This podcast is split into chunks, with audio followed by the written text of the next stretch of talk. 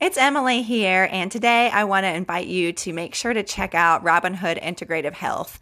If you are a resident of the Winston-Salem, North Carolina area, and you're looking for a doctor who treats you differently, looks deeper into the issues that you're having, and seeks to hear you as a person and really help to get you better, then I can't recommend Robinhood Integrative Health, where Dr. Wiggy practices enough.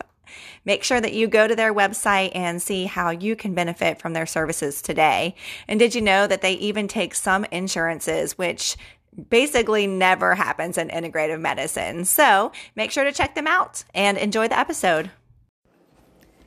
Hey, everybody, and welcome to Healthy Discourse. It's Emily here with Dr. Wiggy. He's been so busy lately not treating COVID this time. Yeah, has been busy. yeah, but he's been so busy on um, updates that their practice and expanding and hiring, training, training, all kinds of important things. So, and we've been traveling a lot too. Yeah. On top of it, so he didn't go away. He just has been busy. So we're glad to have him back, and we've had a few people request to talk about this new uh, COVID booster called bivalent.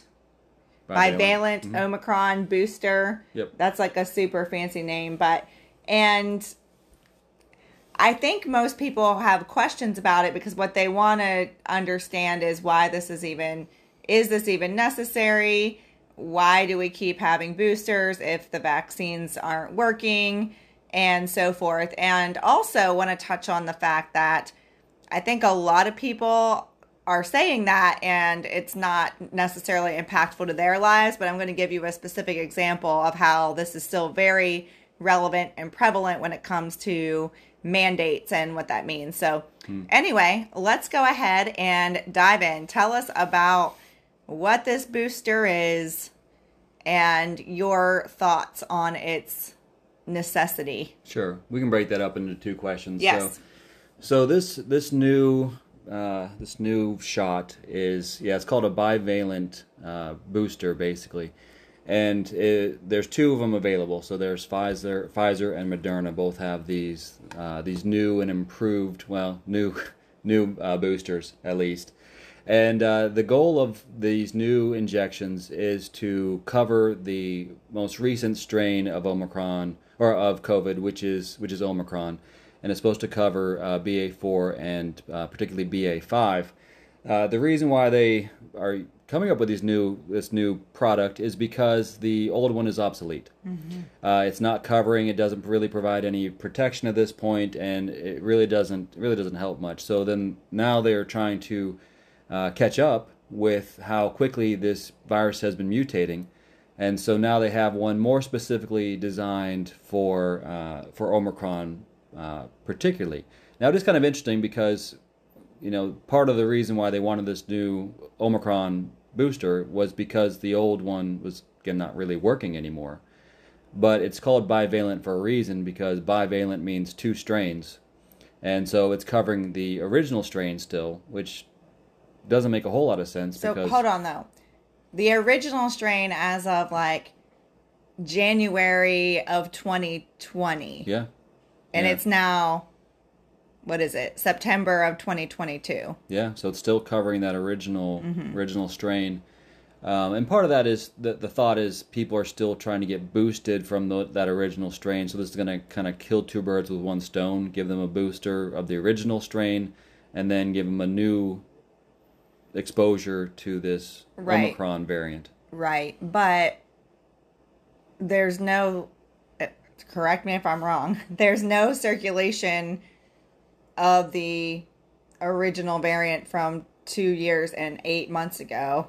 No, there's not. So I think their thought process is, and I'm not saying this is the right thought process, mm-hmm. but or but it is their thought process is that in a lot of ways I think they are they are thinking the more the better. If we can get more coverage for more strains, then we're going to have more immunity and more protection. And again, unfortunately, I don't think that necessarily pans out the way that they want it to. Well, from my zero days of medical school, it seems like common sense to me that if a strain is not still circulating, that it doesn't make any sense to continue vaccinating people or shooting people giving people shots when we know that the vaccines haven't been effective in prevention. Yeah. There's still debate, I suppose, about lessening symptoms, but I think most recent data shows that with Omicron, the people that have been vaccinated and even more so boosted Mm. seem to have worse symptoms. And there's th- then those that have natural immunity Yeah. or have uh, or, or are not vaccinated. And I know there's lots of there's lots of um, ideas around that that oh well this is their first time getting it or that's one thing and then your symptoms are usually are usually more severe Yeah. that's a big one i know Well, there's there's debate about the yeah, the effectiveness of the original vaccines for for the variants, you know, especially Omicron. I think that the most recent data really suggests that at at at best it just doesn't do much of anything. Um, at worst, it actually may increase chances of catching the virus, and then uh, and possibility of having more severe disease. I think there is that possibility, and that's why I think that they're coming up with the this booster is because we're seeing that the original original shots aren't providing protection. Like I said, in, in worst case scenario, may actually be making things worse. Sure, and and let's not forget to mention that we also know that the more mRNA someone receives in these in these shots, the more likely that they will have a vaccine injury. Yeah, so the, there does appear to be a cumulative effect on, on spike protein exposure. Mm-hmm. And that's spike protein exposure from anything. So the more times you get COVID, that actually is, is problematic. And then I do believe the more exposures you get from the injections also does increase your spike protein exposure, which has been shown to potentially increase the risk for adverse events and serious adverse events. So it is there does appear, appear to be some accumulation from that. Mm-hmm. So yeah, the thing that, that I find interesting about this is that we're still so stuck on the toxic spike protein. Mm-hmm. That's what I don't really understand. Because if we can develop an mRNA that can encode for pretty much any part of the virus, why aren't we spreading it out to cover multiple parts of the virus that we get, like we get with natural immunity? So with natural immunity, we get antibodies to the spike protein, to the nucleocapsid, to the internal workings of this of the virus. So we have really broad spectrum antibodies uh, when we get natural immunity.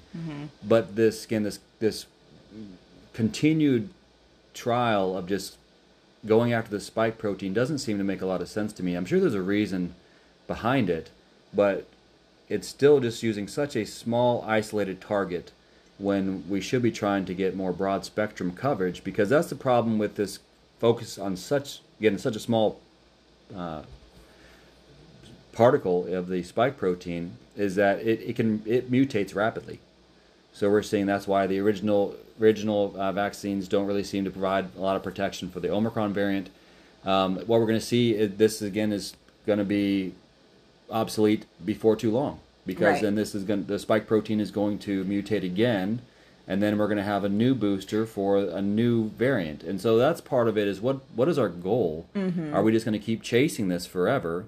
Which may be the goal. Well, but but but my argument would be why what are what like you said, what's the end goal? And this this strategy has been a huge fail. Hmm. Because we don't have effective shots and they're also not safe by most um, by the research that we've seen and even from Pfizer's own data as it comes out little by little by little and they slowly release their however many thousands of pages. Um, for example one of their recent data dumps that in this slow process which of course we should all be asking questions about that why don't we have all the data? Um, seeing the abhorrent events that were happening with pregnant women and that all got shoved under the rug and we're still telling every pregnant woman that she needs to get this vaccine or her baby and and she is at risk and there are very very few OBGYNs that are telling Yeah. people differently. So, sorry, that was a complete side note, but if we know the strategy isn't working, it, it, this, this is it's to me this is the definition of insanity.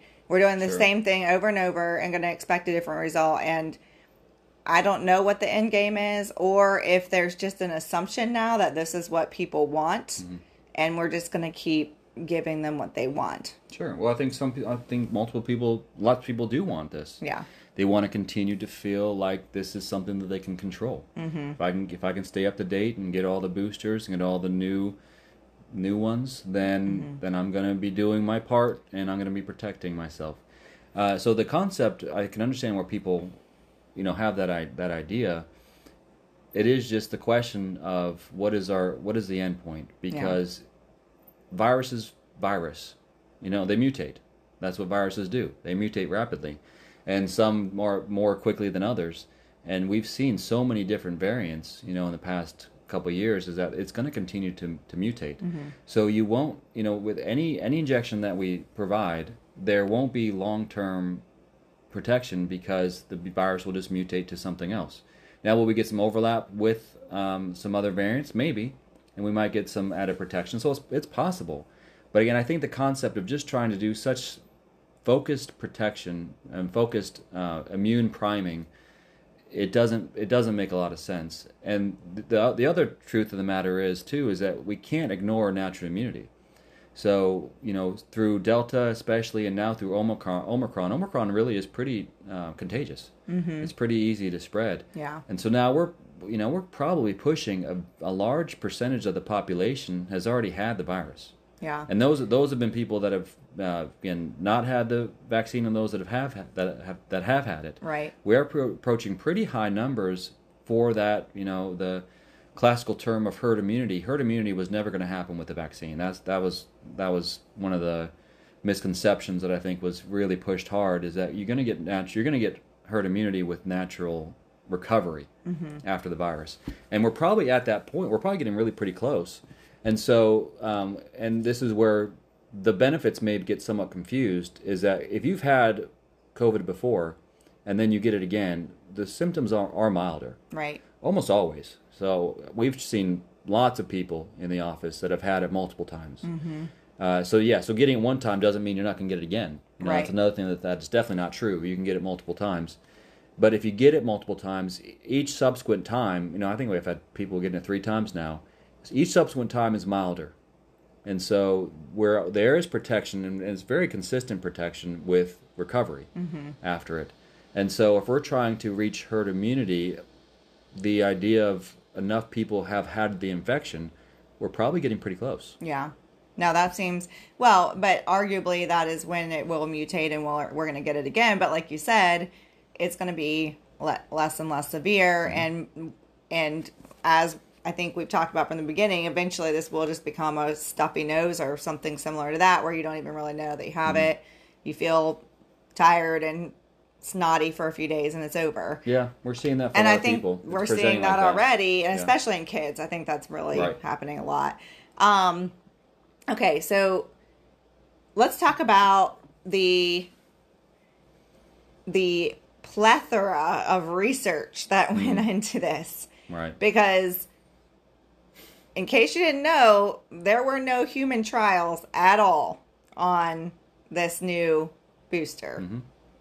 Yeah. So, um, I know you're being sarcastic, but the uh, we should really nail down on the details how much research really was done on this. Yeah. Because it, it really is somewhat, I don't know, surprising is the right word, or you kind of have to shake your head a little bit when you Yeah. read the data on this. So, as far as I'm aware, and I can't remember, remember if this is the Pfizer or the Moderna study. I think this, I think it's the Pfizer study, but their study to see if this booster was going to be helpful uh, was done on eight mice. Mm-hmm. So yeah, no human data, no no additional safety data on adding this bivalent booster in.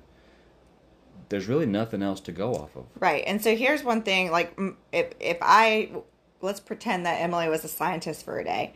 My biggest concern about again more RNA mRNA would be to find out, okay, well what if people have already had two boosters Yep. and this is going to be the third booster? Or what if they've had one booster or what if they've had no boosters but they want to get this one?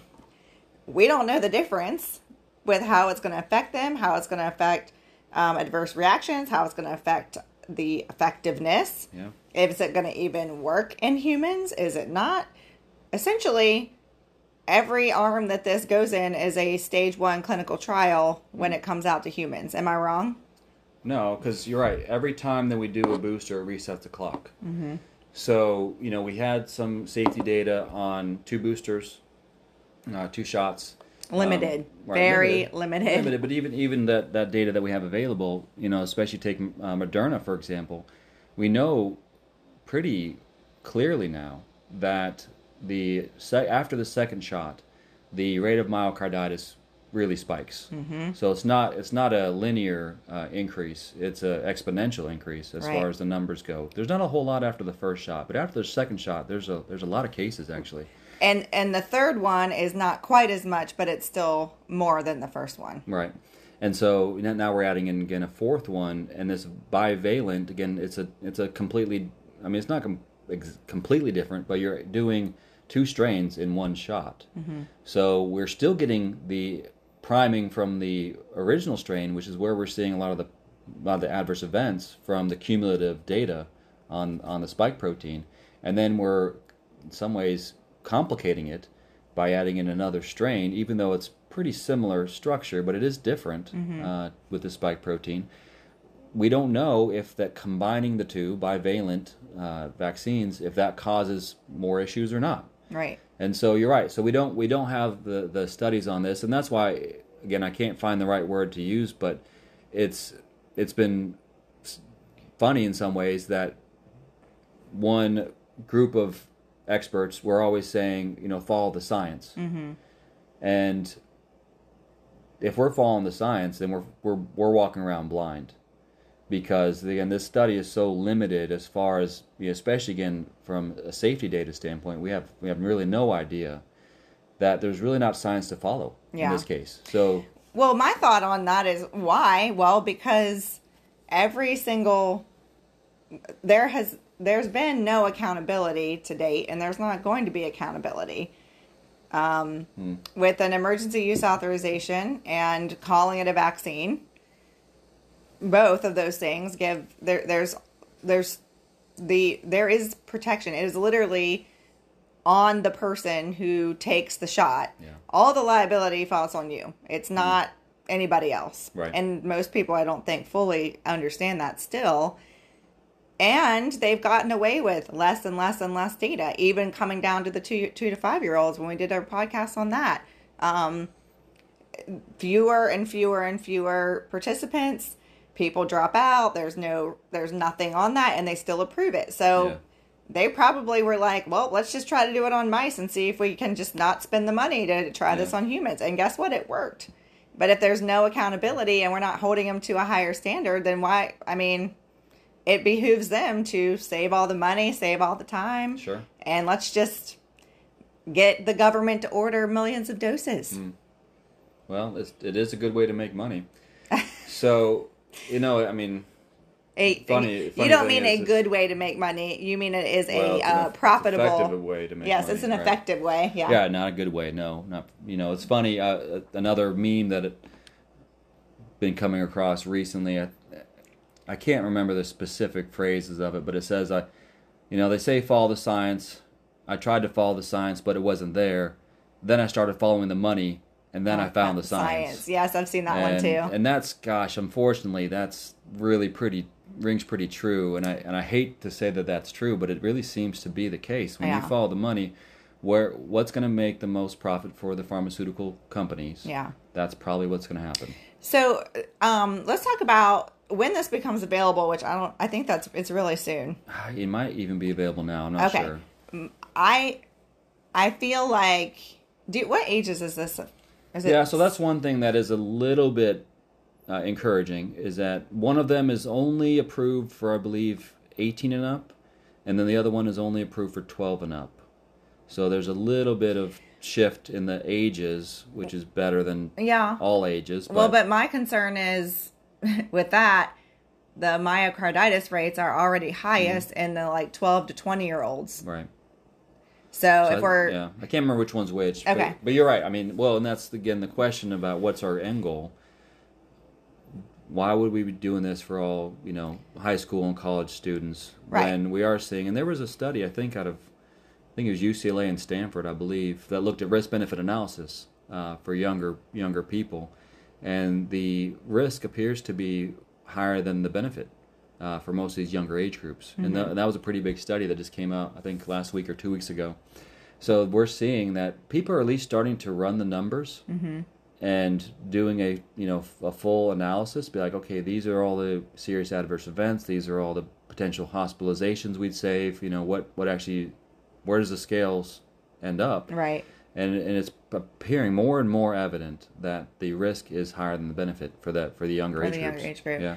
But unfortunately, um, I, I, I'm I'm curious to see how many people willingly go and sign up for this. Yeah. I'm wondering if the rates will be very low, like the two to five year old, and even the five Probably. five to eleven is not super high. What what my biggest concern is um, is the there are still mandates, they still exist, and a lot of them are happening on our college campuses, and and of course in healthcare i'd say those are kind of the two big ones. And mm-hmm. then of course like adam talked about last week there are still companies because there's things that are tied to federal dollars that are still ma- maintaining there. So we don't know what this might turn into when it comes to mandates. But i think it's important to give an example because i think a lot of people are like oh this won't get mandated so in case you didn't know wiggy and i graduated from wake forest university a long time ago and loved our time there. Yep, go and Deacs. go Deacs. I just have a very difficult time with just about all of their decisions over the past few years, Yeah. COVID and beyond, beyond COVID, but we won't get into that today. And there's been a lot of speculation because our star quarterback was out with a blood clot with their which there are many athletes that have been out with blood clots and some people will say oh we're just now paying attention to it which I would say no, we have way more than ever before. But that made a lot of people start talking, and I came across this this uh, on the website. So on top of students that are required to submit every year, they must have a full COVID vaccine and a booster as of right now. So that was up till now. This made my jaw drop, and I while we and I was super dramatic the other night while Wig and I were talking. I think he thought something really terrible happened. I'm just going to read to you from the Our Way Forward website. New requirement this fall. Our public health advisors have recommended Wake Forest require the new bivalent COVID 19 booster when it becomes available to strengthen our community's collective immunity against the, the virus. The bivalent booster is designed to target both the Omicron variant and the original coronavirus strain in a single shot with greater efficacy. More information will be available regarding this requirement as vaccine availability is determined. Those who receive the currently available booster will still be required to get the new bivalent booster. Folks, that's a mandate. There ain't no other way to look at it. Hmm. And basically, these students are coming back. They've already had to have three shots, and now they're saying, well, well, but you're going to have to have a fourth, but we don't know when, how, or why. That's a mandate. That hmm. is the this is the definition of a mandate, and this is going to happen on college campuses everywhere with some of the least at risk Yeah. people that are also the highest at risk for adverse reactions. And mm-hmm. this is what we're doing to these kids. So that's why this matters a lot. And again, this is tested on eight mice. Yeah, it, it, it doesn't make sense. It's it's unfortunate that that's the direction that our alumni is, is, is heading here, but because it's again it's not following the science. You know, if we're looking at the risk for this age group, college age students, and and the other thing with college age students, they're in a tight proximity. That's also higher chance of they've already had it and they've already they've already recovered from it. So it is just it's really it's really too bad because there's always there's always nuance with any medical intervention. Mm-hmm. And so saying that all students are required, you're right, that's that's a mandate and it doesn't take into any of these considerations. It doesn't take into consideration how their reaction was with the first, second or th- you know, third shot. It doesn't take into that account because there is a possibility that every time that there is an injection, that their reaction is worse. Mm-hmm. It doesn't take into account natural immunity, which again we we have more and more evidence that natural immunity way outperforms uh, any vaccine as far as protection goes. Uh, it it doesn't take into account most of these most of these factors, and so it's it is just a I'd say it's a bit of a intellectual laziness to say well this is this is probably what we need to do because otherwise you know people will, will be mad. But it's not actually again truly following the science and not doing what is best for each each student. That's really not the not the answer I think that yeah, there's a lot of questions that we need to be asking, and it's very difficult. I don't have a college student, and I'm glad at this point. Um, and I don't know. I don't know how they are with exemptions, and I'm guessing this is going. This is for employees as well, and so. I don't know what that looks like. And this is, of course, one institution of many that has been taking this approach that whatever the authorities say is what we not only encourage but mandate. And so yeah. it should concern us greatly that eight mice, another mandate. Mm-hmm. Um, and you know, obviously, many of us have the will have the option whether to take something like this or not but other people this gets forced upon yeah. and it it's it's incredibly concerning this is not medical freedom or autonomy for our college students. And it, it's just it makes me very concerned for the health of our young generation moving forward because this is a big deal. Yeah. No for sure. Any other comments on the no there's no nothing else i, I had to say about the um this new bivalent booster. But I did, I would say this is there's been a little bit of uh, other research coming out um, on the early treatment with ivermectin uh, that I think is also somewhat uh, vindicating. So there was this this huge study, which is another just example of how the narrative was spun so out of control and spun so backwards that you know early treatment does not work, and the only thing I we can do is wait for wait for the vaccine. So there's a huge study out of Brazil. I think over 200,000 people. Yes. Uh, that were in this study, and this mm-hmm. was a this was an independent study as opposed to some of these other studies that were basically funded by the pharmaceutical companies. But this was an independent study, uh, peer reviewed, looking over 200,000 people. Um, I think oh, I think over 80,000 cases of uh, of COVID, and they compared those that were getting uh, early treatment or um, prophylactic therapy with ivermectin compared to those that don't or didn't. And what they found was, I think, nearly a, a 100% decrease in uh, hospitalizations and a 92% decrease in, uh, in death. Yeah. So huge numbers, huge difference between the two, the two groups and they try to control for as many variables as possible. And like I said, with these numbers, this that really gives a lot more uh, credibility to the study because this was a very large, very large study um, with trying to control as many variables as possible, which did so again significant benefit from from using ivermectin early on. Yeah, yeah, it's it's interesting that that follow up. I think further vindicates ivermectin. And interestingly, once again, all the big journals suppressed it and said no. And so it's in a smaller, less recognized journal, yeah. which again, the vast majority of the, you know, medical field doesn't necessarily read as often. And so it negates the credibility, but that's not because the study's not good. That's because yeah. that's because it doesn't follow the narrative. And so yeah. anyway, but that's encouraging and yeah, it's, it is. It's uh it's it's it's encouraging because so much of the suppression of science and discourse has it's just been very frustrating. And while it feels like this is all late happening i'm hoping that people i'm hoping that people recognize and see it. And when next time comes whatever that looks like there are more questions asked mm. sooner. And we are more willing to have discourse. I don't know that that's going to happen. But I don't know, but I think it comes down to this question, you know, to su- summarize it as far as following the science. So, what's being pushed by the experts is a new experimental therapy that was studied on eight mice. yeah, Compared to, let's just again compare it to that other study we just talked about, compared to a huge study of over 200,000 people. Which one are you going to choose? Which, I mean, which which science are you going to follow? Right. In that case, and I'd I'd follow a science a study with lots more people, uh, based on an independent uh, investigation. yeah.